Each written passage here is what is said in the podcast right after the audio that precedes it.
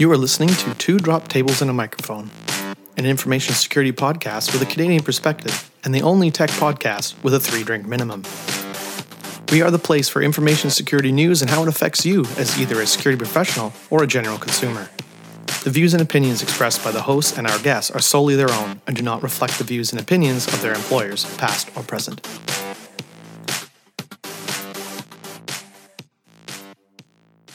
Good evening, ladies and gentlemen. Welcome to Two Drop Tables and a Microphone. You know, security with a Canadian perspective. I'm your host, John Rapuro, tonight, and uh, with me I have, as always, Mark Speed and Dom Kompak, you know, the Russian. Uh, no, it's Croatian, actually. Croatian. There you go, buddy. Introduce yourself, boys. yeah, Dom Kapac, K A P A C. I have to spell it out because I don't know why everybody spells it with a C, but anyway. we did a little bit of digressing there, but uh, yeah, I'm Dom Kapac. I'm the uh, I, and I work for the Ministry Ministry of uh, Transportation, province of BC. Mark Speed, uh, lead consultant at Dogwood Technical Solutions. Oh, all right, welcome everyone. Let's uh, let's get right in this. Actually, you know, before we do that, uh, what are we drinking, everyone? I got a you know Crown Royal Black, going hard tonight. I got a actually a Crown Royal as well. Drinking some Ardbeg. Oh, Mark always has the interesting ones. Oh yeah, exactly. You got quite a collection there, eh, Mark? Uh, not bad. I go six or seven bottles right now. It's not bad. Not bad. All right, so we got some interesting topics tonight. You know, a little big one that happened. Uh, Oh, we're talking God, to talk yeah. about Equifax and its data breach fuckery. More and more of it. Uh, we're going to look at hacking medical devices, another big thing that's going on, and then uh, NSA tool that I came across not too long ago called UNITEDRAKE. So we're gonna we're gonna talk about those. So let's kick it off. Uh, we're gonna start with Equifax, the big data breach. Uh, I'm sure a lot of people have heard about it. Know, about a, they think it's going to impact about 143 million Americans. One of the big three U.S. credit bureaus, and uh, we find out that they've lost a whole bunch of PI um, back in July or something like that. They discovered it, looked into it, and was like, "Oh man, that's a lot of people." So let's go. Like, what do we think about this? I mean, are we surprised? What are they going to do? How bad is it? Is it going to affect us here in Canada? What can we do about it? Well, they did say that it did affect an unknown number of Canadians, uh, but only only limited data. Now, what does that mean exactly? I don't know. But the thing is, is that it not only affected Americans, but it affected Canadians. It apparently affected people in South America, including Argentina. So I was like, it went all the way down. It, it, it, it's quite a massive breach, and and it's all due to poor basic security hygiene, like having plain text passwords, uh, having having um, you know the real basic stuff like wasn't was not taken care of. That's the issue. And the other thing is, I saw I read that uh, it uh, they're doing very poorly, like in managing this incident. Like it's just I don't know. It's yeah, like it's been a it's been a complete gong show all over the board. Like the stories that have been coming out. So originally it started that, you know, we weren't really certain what vulnerability it was, and I don't really think we know yet. Um, Apache and Apache struts Thought it was seems to be struts what it was. yeah. Yeah. It was so Equifax Equifax is saying that because they what they told everyone what happened on the seventh of September or so. So Equifax was saying it was the Apache struts vulnerability that came out on the fourth of September. I um, was saying it was a zero day too. Well, it would have been a zero day at that point because their breach started in mid May and went through to July 2017. So the fact that there was a vulnerability that was released publicly on the 4th and not the vulnerability that was released publicly in March uh, seems a lot unlikely to me. Now, the timeline, like uh, applying Occam's razor here, the timeline makes a lot more sense that the March vulnerability wasn't patched and then in mid May they got hit the fact that they could even determine it was the Apache struts vulnerability and match it to what just got released on the 4th by the 7th amidst everything else they would have been running around doing getting ready to you know make public this breach is just doesn't match for me. Zero days don't stay around that long being used, and if they are, they're not being used against Equifax and nobody else. And the other thing too is it's it seems like they haven't they don't really either know that the when they got breached or they you know they would have probably come up with something a little more hard or they're cover trying to cover it up. And I mean sorry but the cat's out of the bag if in that case. But uh, it is it is probably something that they didn't patch. Like I mean judging by what's going on it's probably probably from a struts what Mark said earlier was Mark strut the the, the uh, Apache struts in March yeah, and that's only I, I as of a couple days ago, you know, it still was not proven that Struts was even the hole that was exploited that, at well, that exactly. time. Uh, most of what you hear about Struts is originally cited back to uh, an unsubstantiated report by Baird Capital. Uh, and their sole source at that time looked to be someone at Equifax.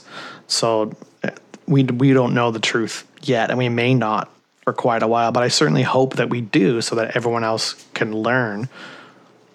Yeah, I think it's uh, the way they've handled this too has been pretty shady. Uh, you know, what they knew or didn't know. And, you know, in situations like this, we know there's going to be breaches and stuff. I mean, personal information is probably the worst type to ever get out. You always expect them to protect it with, you know, more than just, you know, you expect to be a little more diligent. Um, diligent. And, uh, you know, when you read about things like, you know, some of the high up executives were selling stock shortly after the hack came out uh, and stuff like that. It's like it just it doesn't look very good on them. You and know, before like it went public too, right? Mm-hmm. So they knew they were hacked and they mm-hmm. fixed it at some point, and then everyone sold their stock, and then they went public. That's just right. so yeah, shady, right? Shady. And then everyone sitting here with, "Well, is my information affected? Is it not affected? Uh, what are you guys going to do about it?" And it hasn't been handled very well. Actually, and the funny thing is, in the video, like I watched their video about this breach, the Equifax video, and they said that their core credit reporting data was not affected. No, it wasn't. So, you know, I, it's well, what a, there's uh, there's other data that they're using, but the thing is, at the same time, it's why what's what's going on here really, and pop it off. It's their ha- handling of this incident is very poor. They uh, they don't seem to know what's going on, or they they don't, or they're just not wanting to uh, properly report on this. It seems like they're they're going, you know, with one hand, and then they're changing their story, or having one story one minute, changing their story to something else, and and they said we hired a cybersecurity firm, which I believe is Mandiant, but uh, the, to handle this incident. But at the same time, it's how you guys do you really know what you're doing? Or it sounds like you guys don't know what you're doing or they may be they may be being mum at this point just because they know there's all these lawsuits. Like there's more than two dozen lawsuits have been filed thus far. Probably don't want to say oh, too much. absolutely yeah, yeah, so eventually it'll all come out. It's just right now people are just like grasping at anything. But i like they've had several missteps and done several dumb things along the way. Like one of the things they did is they put a an unenforceable and unacceptable to the New York Attorney General's office anyway clause in the acceptance terms for the free credit reporting they were offering for mm-hmm. victims of the breach that gave away their rights to sue Equifax and instead forced them into binding arbitration. So the New York AG's office complained. It went all over Twitter saying, no, this is not going to fly.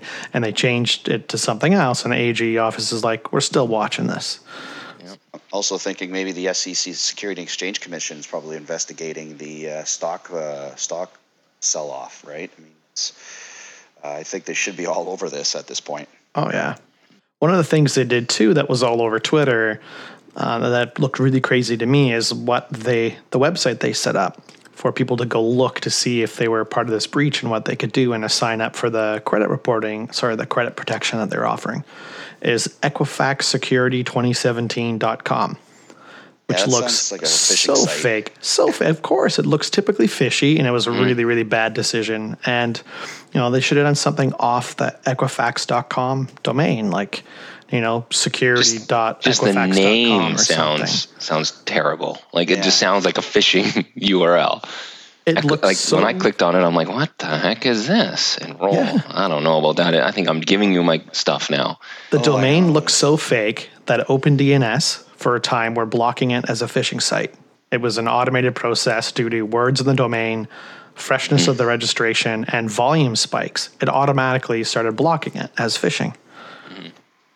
And the other thing too is is that uh, you know it's said it's said on the actual website, but uh, somebody could go in there and uh, what what is Equifax? What if what if they're you know the hackers are still working on there? You know they could have made a slight change to the website, and then the hackers operate the Equifax Security 2017 page and get even more details. Well, I mean, it their security posture is terrible. Like they said, there was uh, customers in Argentina saying they were using some portal for handling credit report disputes, and it was admin admin. Yeah. Were the credentials? It's like, wow, guys, come on. And that leaked what is essentially Argentina's version of the SIN number mm-hmm. and all whole wax of other stuff. And then why they don't encrypt any of this data at rest, I have no idea. Like none of this stuff is very difficult to implement either. They should be encrypting at rest. Like one of the things that people are talking about, and like are, aren't don't they have to be PCI DSS compliant? and they weren't. Apparently they so were they were in violation. who's of auditing them, DSS. and are they compliant? Because they should have to do encryption at rest, like John says, uh, file integrity monitoring, and we're not talking just monitoring, like just logging stuff. We're talking active alerting, keeping on top of things. Like, how are they getting compliance? Is is this compliance thing just all bullshit now, and that people, no one really is auditing them. That's that has any teeth. That's the thing, right? Like they need to be audited. Need people need to be held accountable, and when things like this happen, they need to be punished severely so they actually take it seriously. And that's the only way it's going to happen. Uh, the fines from these lawsuits are going to amount to jack shit Yeah, yeah. in reality, and their stock took a bit of a hit, but it will recover.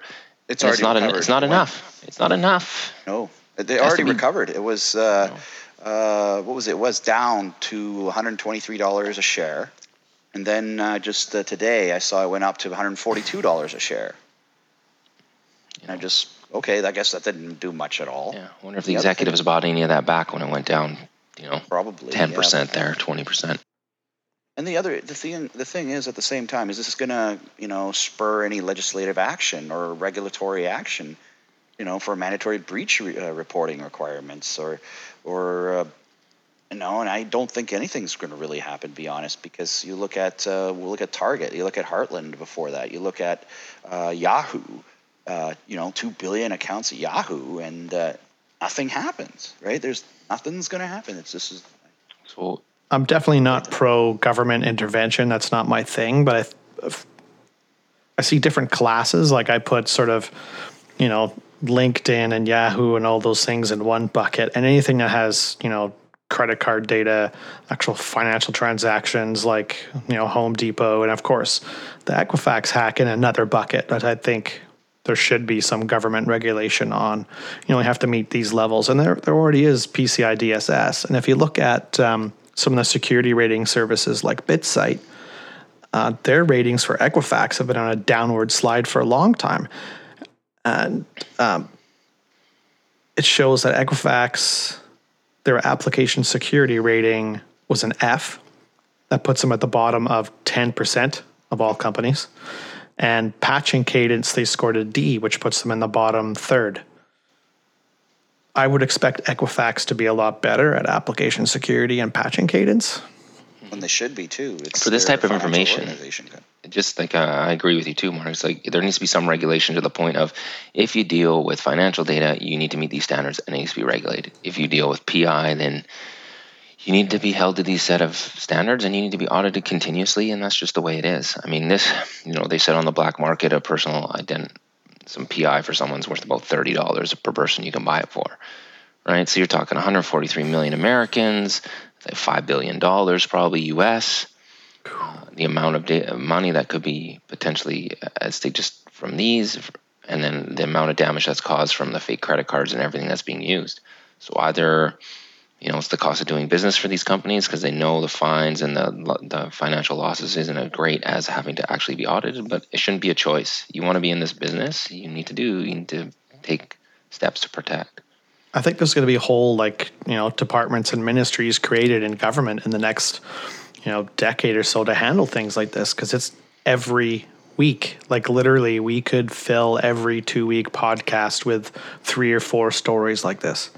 Mm-hmm. Yeah, it's, It's, becoming more and more absolutely brutal. Yeah. I mean, you know, as we'll talk about later on, I mean, look at all the tools that come out that are just so easily, that can be used so easily. You download them all, they're easy to use, you don't need much understanding really uh, to use them. So, I mean, it's, it's just the ability to people, the bar is low now.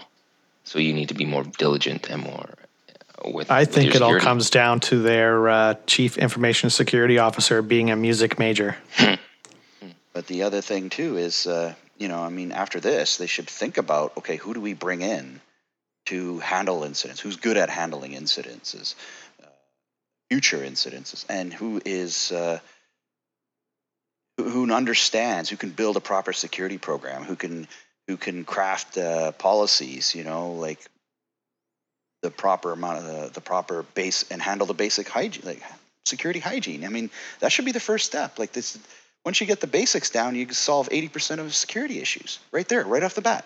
at least these simple ones. Like, I mean, when I look at uh, who their CIO is, like her, I mean, I'm not too too worried about her actual background. That's not a problem. I know a lot of people get jobs that aren't in the proper background, but That's I mean, true, yeah. But however, Like two of the three of us, for example. yeah, Yeah. you know, it's like I have a bachelor of education, got into IT, but however, from then I've taken the necessary training and education and job experience to get the experience in security to be there, not do nothing and just call myself a security expert. Which what it kind of looks like with her. It's like, well, what else have you done? Fine, you you have that job, but what else have you done?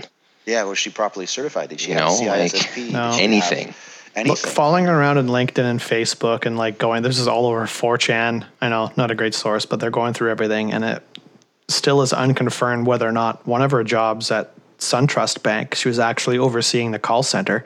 How you go from call center to mm-hmm. chief security officer at one place and then chief security officer at Equifax. Like, I have no idea. But she's got no IT certifications, no credentials. She follows no security related groups on LinkedIn or Facebook. She's not a member of ISACA. You know what I mean? It's just like on and on and on and on and on. Yeah, exactly. And so you need to keep that professional development and education up. And if you're not going to, how do you ever become a CIO of one of the top three monitoring companies out there? And, it's everyone that works there too. Like if you work at a place, like there's lots of people underneath her in that have security related jobs. If you're working at a place that has this sort of information and data on like almost every person of the United States, a bunch of people in Canada and elsewhere in the world, and you're looking at servers that aren't getting patched for months and months and months, and vulnerabilities that you know are being um, are able to be exploited in production systems that are just right on the internet. Why are you working there? I don't know why anyone, no one's not saying anything, but It makes it tough for make to make any decisions if she doesn't understand what her staff is talking about. It's uh, they're probably they're probably telling her, hey, we we got to fix this. We have uh, we have vulnerabilities. Uh, we have the, you know, there's there's a huge risk that will be breached. And I wouldn't be surprised if they were telling her over probably time and time again, and she's just like, well, I don't, you know, either she didn't understood or she didn't care. I don't know. But there's a probably like- huge there's a huge job shortage and this huge bubble approaching um, in IT security. So I would just suggest anybody who's working somewhere and their you know knowledge and skills aren't being put to use because you don't have the permission or authority to do your job, go somewhere else. it's not worth it. especially for somebody like a company like Equifax. You know, they should have been on, right on top of it from the get-go. They got somebody who's qualified for the position, who's got the proper proper education certifications. You know, not hire a music major. Yeah. So what can uh, I guess just to wrap this one up, what uh, what can people do here? Like what what what steps should they be taking, and how can you kind of prevent something like this in the future? At least keeping yourself insulated because you know these companies aren't. We're talking from like a, a personal perspective, not a business perspective That's right. for now. Yeah. Uh, I don't know. I like would you, say, you can't uh, tell. You You- can't tell if a company you're dealing with is is doing proper patch management and incident response and whatever. Like you, I don't know how you'd know. Well, the thing is, is that I, th- they you could sign up for free credit alert monitoring for like six months. Well, I wouldn't say free. It's uh, they have to pay like twenty bucks per month, and then uh, see if anything go happens. Right? If you if you feel that you've been breached as a person, your your data at Equif- uh, credit uh, credit history has been information has been breached. If you feel strongly about it, sign up for a uh, credit monitoring service. And watch your credit cards, check your Watch your statements. cards, just check it's, your I mean, a lot of it's all passive now, absolutely. stuff like that. I mean, as a business, we know we talk from a business standpoint. It's you know, it's patch management, your cadence on it, uh, staying up on vulnerabilities that could possibly affect your system. You know, implement a security program like Dom said, you know, based on current and sane standards like, you know, the NIST cybersecurity framework or the CSC 20 or NIST 853 or whatever it is if you're crazy. COBIT, like there's a lot of things you could do that, you know, frameworks that have been established already and standards that are available and just start working your way through, align it to business risk and just start crossing off some stuff. Like I see things you know, every week right now that would go by my desk. I'm like, oh, that's not up to snuff. Let's, we need a project to fix that. And just keep moving forward, continuous improvement until you get somewhere where, you know, Get a y- decent, decent, reasonable amount of security. yeah, Yep. Start, start with the all over basics. From a business perspective, start start with the basics. Learn what you know constitutes basic security hygienes, like uh, changing default passwords, for example. Uh, having encryption in place for data at rest and even data in transit.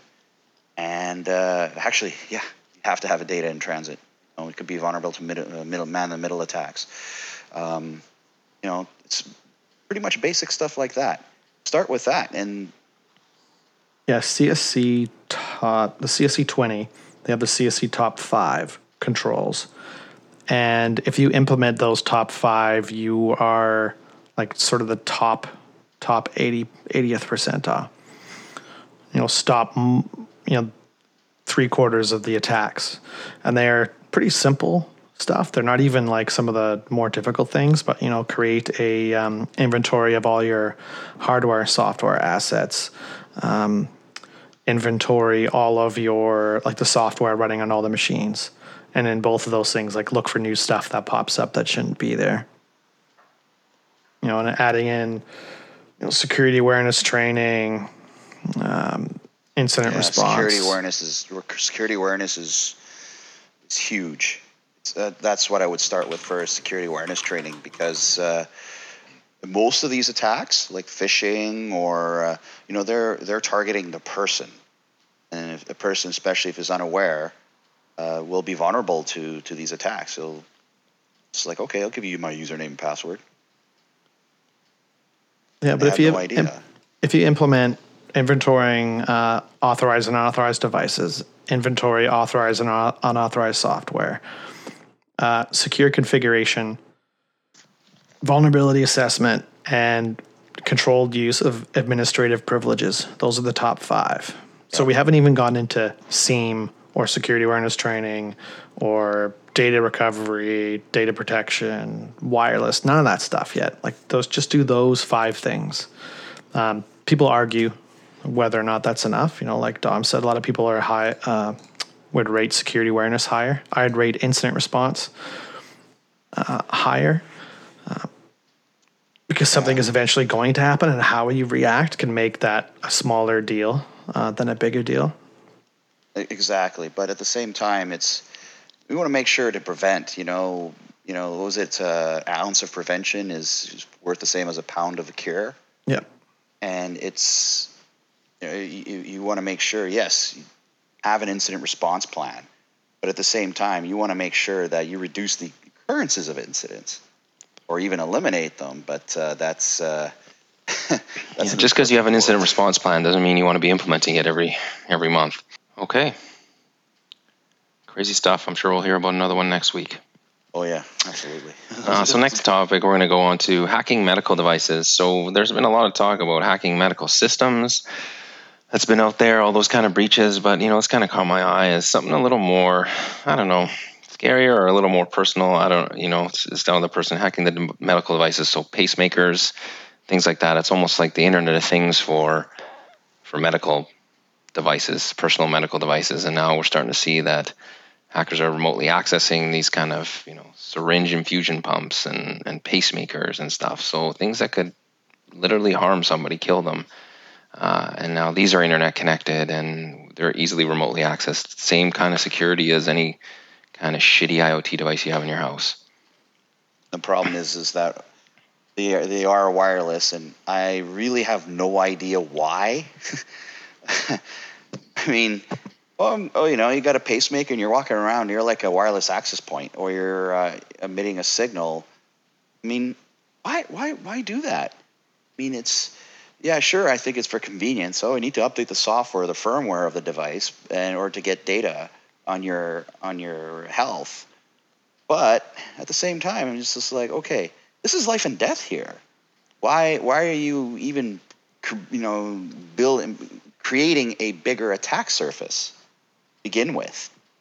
And that now you know maybe you know five ten years ago it, it didn't affect. Uh, it wasn't all that. You never really heard about it, but now it's it's huge because they're putting in. Oh, we we got we're uh, wireless monitoring, remote monitoring, and we can now access uh, your pacemaker remotely or insulin pump remotely. And I mean, now you're now we're talking life and death here. Yep. And you, they they didn't weigh the risks when doing this. They they say a lot of the you know the health IT. They're spending a lot of their money on securing their infrastructure, data center, and all that kind of stuff. Um, and that's kind of where they're focusing. And governments and industry are, you know, putting out frameworks, but they're only providing guidance. They're not penalizing anyone. They're, you know, they're not making it mandatory. So it's easy to deprioritize these kind of risks, right? You're just kind of like, all right, which is kind of silly to me. Um, it is, and then the other thing too is, uh, it's it's it's like anything else. Like oh, security is an afterthought. You know, I mean, it, that's that's not the way it should be, especially these days. It's especially for medical devices. Like you get to think about it. Like we got to implement, we got to have security right from the get go. Like the, these devices should be secure by design, not thought of. Especially these things, not thought of as an afterthought. And I don't know why they're not. Like, there's no reviews. So they said that this pump. So an independent security researcher found they just won eight security vulnerabilities in this wireless syringe infusion pump. Like, so you just make it and put it out there, and there's no, it doesn't have to go through any kind of certification at all. I don't understand. Yeah, I don't either. Like, there should be some, there should be like a pen, like penetration test done on this device, uh, even before it goes to market. Like, there should have been, okay, can this be hacked, and how can it be hacked, so we can plug these vulnerabilities, and then, then now we can get it to market. But you know that's an ongoing process because there's there's vulnerabilities that may not exist now will probably exist in the future. It always happens any any place really. Mm-hmm. But I know I mean it's just it's just shocking to me why why uh, they're adding all these features in there. You know, it's like one man's bug is another man's feature, right? It's just I think originally people didn't want leads that they had to plug in all the time to do things, right? So mm-hmm. being able to wirelessly connect to things, just speaking of like pacemakers and stuff like that, made a lot of sense. And we always talk about security being bolted on as an afterthought, if it is at all. Um, this is a, certainly a case where it wasn't thought of at all, and maybe because people, you know, thought who would do that. But you know, there's there's there's malicious people out there. Oh yeah. You know, I mean, it's.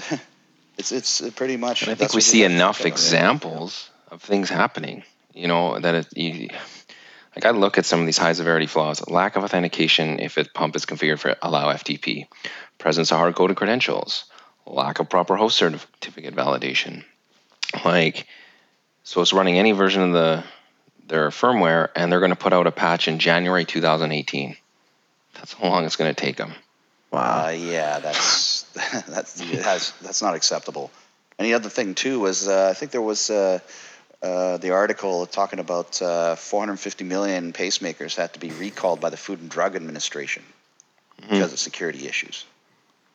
I went to a really cool Sky Talk at DEF CON 25 and there was a person talking that works in the medical industry and was talking about these type of devices and, and what they work on and what they see and it was really really scary Like a lot of this equipment is running Windows XP or CE. Um, their quote sort of wireless connectivity is usually a USB dongle plugged into a USB port somewhere. Um, they talked about some of these older devices which had been um, taken away and had a, had uh, wireless connectivity added on, and when the person had to break one open to work on them, saw that what it, they'd actually done is taken a WRT54G Linksys router and had like the power brick and everything just zap strapped inside the case of this thing.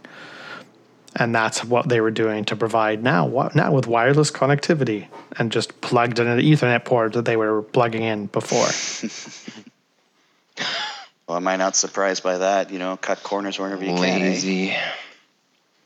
Just take a bottom barrel Linux based Wi Fi router and just attach it to the back of medical equipment. What could go wrong? Yeah. And I think it's only going to get worse. I mean, this is the rate of these devices coming online. IoT is just going to, you know, it keeps growing exponentially every year, and it's going to be constant, constant. And it, nobody's taking security seriously. What devices coming out that are secure? This is another one of those places where I think, you know, government intervention is the only thing I can see really making a dent. Like, I'd like to say, well, the market will just decide, but you don't know, and people don't know, and people don't understand these things. There was an article the other day saying that a researcher released 10 zero day flaws in a type of D Link wireless router that can be exploited full access to your internal network from the WAN side and usually the penalties for these kinds of things, like look at Equifax. We're going back to Equifax. I mean, penalties for these are they they actually factor in as the cost of doing business. But you can't even sue D-Link because their router sucks. Yeah. Well, apparently there was a law, uh, law lawsuit launched against D-Link due to insecure devices. Good luck with that. uh, yeah, that was that was a few years back. But that's that's exactly right. It's just you know, until there's some sort of regulation or stiffer. Because I mean, if it's, you can save a buck, we're going to save a buck. Sure, we'll get some bad press if something gets out, but you know, we'll patch it or we'll pay the fine and da da da da, and everything's always reactive, right? At least, at least something like the Wi-Fi routers are. Um, connected to the internet and they're patchable, they're serviceable. Mm-hmm. But when you talk about some of these IoT devices and particularly the medical devices and that, they're never patched, they're never updated. They're not tracked as assets that have security needs and patching needs. And this IoT thing is just going to continue to get worse as well before it gets better. Yeah, exactly. And that's where we're trying to get ahead on on this and transportation because uh, we use a lot of IoT, like like cameras and signs and sensors, like weather sensors, temperature sensors, pavement sensors for for vehicle traffic, Bluetooth sensors uh, determine traffic patterns, traffic flows, and it's uh, yeah we have to be on top of this like like right at the outset because otherwise you know bad shit can happen. Yeah, someone's going to send bad data or tell you it's snowing on the Malahat in July. Or you could basically cause an accident. You know, you just uh, disrupt the traffic flow, cause accidents, uh, so on and so forth. Mm-hmm. I mean, when I look at the, you know, the, the, the steps they say in, you know, some of these articles, like, what are you to do? It's the same thing. It's like, stay informed, make sure you patch your systems, you know, like basically those CIS controls, like Mark was talking about. It's like, if you could take care of those things, it works for everything IoT devices, network, hardware, anything, cloud security. It's like, just know what's going on in your network and just take the most basic of steps. Absolutely. So that's the important thing, you know, the top those top five security controls, like do those first, and then then you just basically you reduce your risk, but massively reduce your risk. Absolutely. Okay, moving along. Shadow brokers, another tool. UNITEDRAKE. so what else is new?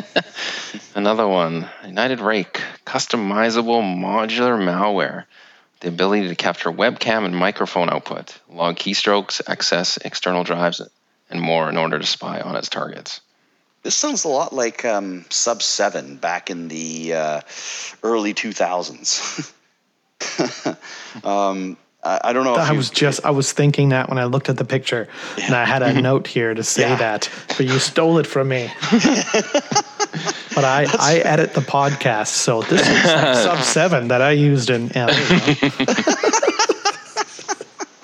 And that's what that's what comes up. I'm like, holy, this is like back orifice or sub seven. yeah. like Yeah. it's it's a Trojan. I mean, with the command and control. Like uh, I'm like, oh, like the, oh my god, this is a Drew new tool. Dun, dun, dun. No code, no code in this, just all clicky boxes and GUI. Oh, exactly. Yeah, like, Amazing, just for quick. You know, it's, you've done quick. Mm-hmm. But this Yeah. is all full of vulnerabilities that a lot of them weren't released either, right? That's true. But the but at the same time, this is this to me is more of a more of a payload. It's not a tool necessarily um, it to exploit. Like you have to you have to launch an exploit and then you download this tool. You download a, a like an agent or a, a portion of this tool onto the target, and then you can have your way with it. Mhm. And that's that's what it is to me. Yeah, it just seems like we're constantly getting more and more of this stuff every week, every day, whatever it is. Like, I mean, these ends of these tools, and I don't even know if this is all the good stuff they use. I don't even know what they have. I- but this is just, it's just constant. And all these GUI Windows tools that they use. I mean, how many infected machines are out there with these things? Probably more than you can imagine. Yeah, absolutely. And the other thing too is uh, I, I, I downloaded the the Shadow Brokers dump uh, for I think the last six months, and uh, they're all you know GPG files. They're encrypted files, and you have to pay. Uh, now they they they're requesting Zcash Yeah. uh, instead of Bitcoin, and uh, so you pay them Zcash, and uh, they give you the uh, keys to decrypt the files. Is- And they're doing this on a monthly basis now, and they're they just made a change, I think. Um, Yeah. yeah, it was one of them was the, from Bitcoin to Zcash. they changed their terms and service or something to this, so they're demanding now demanding sixteen thousand ZEC, which is third. Yeah. I think Wow. they're about three hundred bucks a coin. Yeah, it's like four million bucks for all NSA dumps. Two hundred forty-eight bucks a unit. It's nuts. So apparently Snowden, uh, the Snowden leak mentioned UNITEDRAKE in 2014. Yeah, I, I'm not surprised. This tool, this tool does look probably it's probably much older than that. And then they just kept adding it to it, kept updating it. Um, Different know, plugins and payloads. and- plugins and, payloads, and you know, for newer systems like uh, that come out, like when like Windows XP, Windows 7. I don't know. It wouldn't be wouldn't surprise me. if It's hmm. been out for that long. Yeah, I mean, like you said, they just they just keep adding on to these things. I don't think, you know, it's something they just created, but you know, they've been exploding network commu- network connected devices since there was a network connection. You know, second we could start going between things, they probably found, have had ways, and then you just keep adding on as they have exploits. Like we know, all these aren't getting released and patched. They're holding on to them, they're hoarding them, and using them for their own gain. So, I mean, it's, uh, who knows how long it's been going on? I wonder how much else they have. Oh, they probably have a lot. There's probably so much out there that we don't even know what they have. Yeah, I wonder what the good stuff is. Exactly. That's that's that's what I wonder. Very curious to know. I mean, stuff I see here is is basically uh, from the dumps that I've seen uh, for NSA. I mean, they're they're they're like open source versions of. Um, I think they they had one. What was it? X Keyscore, or I can't remember the name of it now. But uh, it was basically similar to Metasploit, and uh, it was it was. Uh, I'm like, okay, a lot of these tools, they're like open source versions of them, and they've probably been out for the open source versions have been out for a long time. Now they're coming up with these tools, but they essentially kind of they essentially do the same thing. You know, with some differences, obviously, but it's it seems like uh, the stuff that we're seeing is uh, is is old, right? So, like, curious to know what what what do they really have? Yeah, I mean, I guess as, as long as you have these vulnerabilities that have been out a long time and people aren't patching them, or and someone's always vulnerable, I mean, they're going to be around for a long time. Not Absolutely. A, lot of people seem to care. So just another tool, another week. So okay, that uh, that wraps up our show for this week. I uh, hope you enjoyed it. Uh, as always, you can visit uh, twodroptables.ca. Check out uh, check out links to previous podcasts. You can get the show notes uh, and uh, and anything you missed might have missed. Um, you know, for myself, John, Mark, Dom, we appreciate you guys uh, tuning in. As always, if you have any suggestions, hit us up on the link, iTunes. Uh, give us some feedback. If there's anything you want to hear about, please let us know. And uh, we'll uh, we'll chat again in a couple weeks. Good night. Good night, everyone. Bye.